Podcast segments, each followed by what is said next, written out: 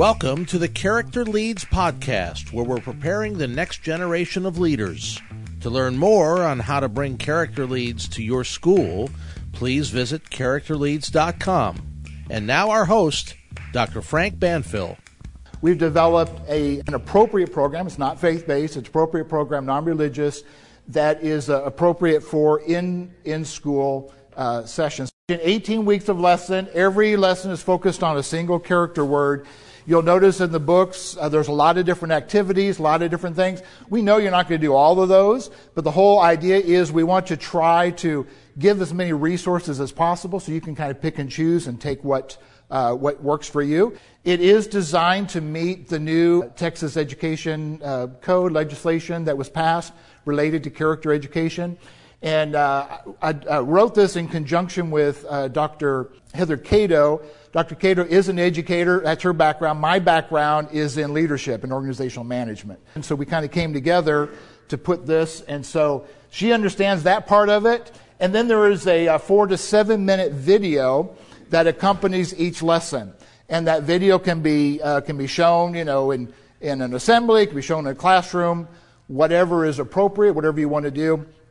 And uh, we'll make that available. Uh, you'll be able to have that and be able to download that. And this is a cutout of our 30 minute television show, which, by the way, won four uh, Telly Awards. Telly Awards kind of like the Emmys, but it's international. And so we won four in our very first season, not knowing what we're doing. And uh, one of those is for, uh, for uh, excellent children's content, children's programming. So uh, that, and then we pull out of those 30 minute shows, we pull out the segments where our kids, we call them the clubhouse kids, where our kids are talking about that particular character word and kind of what that means and how they're living that out. Cody, is something wrong? Kind of. Well, yes. Definitely. What's going on? This doesn't sound very good. Well, I got myself into a little trouble at school today. a lot of trouble. Okay, a lot of trouble at school in Mrs. Barth's class. I think it's going to have some repercussions on me, unfortunately. I was just trying to have fun and make people laugh, but it kind of got out of hand. Mm-hmm. It was kind of funny, Cody. But since you said it to Miss Barth and not to me, it was just bad timing. Guys, you're driving me crazy with your obsession with your phones. Look at me! Thank you. Listen, when I was reading about famous comedians a few weeks ago, they all agreed that timing was one of the biggest keys to their success or failure as a comedian. Bad timing can make your joke backfire. Well, that's an understatement. I won't know until tomorrow what, what my punishment is, but it's not going to be good. And I didn't mean anything by my joking around. Cody, Oliver, please, will someone tell me what's going on? And will you please just put down your phones for a minute? Emma, one sec. You tell her. I'm too embarrassed.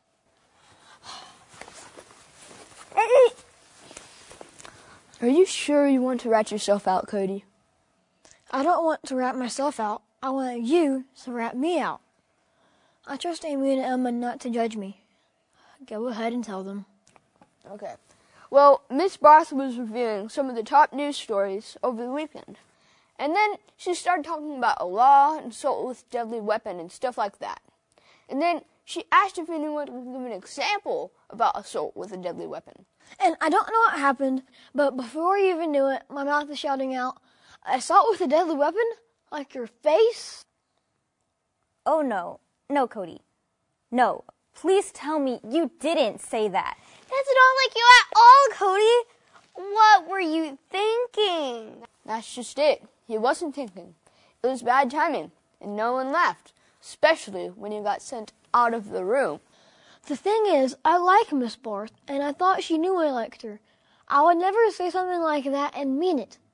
But I really hurt her feelings. My mouth was saying those words before my brain caught up with my mouth.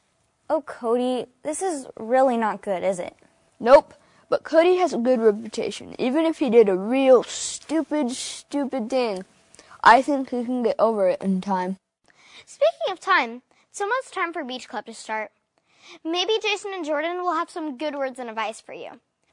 You know you can always trust them not to judge you. Yeah, we all make mistakes, Cody. Come on, let's go. Okay. Come on, Cody. I'll help you out. I'm coming. Hmm, when will I ever learn? And so in the curriculum, in the guide, you'll see there's, there's several kind of key parts. There's a leadership connection. And the whole concept here is we're starting with the end in mind and working backwards. The end is developing transformational, transformational leaders who are adults. So adults who grow up, who can be uh, what are called transformational leaders. I'll talk about that in just a moment. Who can impact in a positive way their communities and society. So then we started with the end in mind and kind of worked backwards and said, okay, what is it that goes to make a transformational leader? What are the character and, and much of it is character qualities? What are the character traits that make those type of leaders?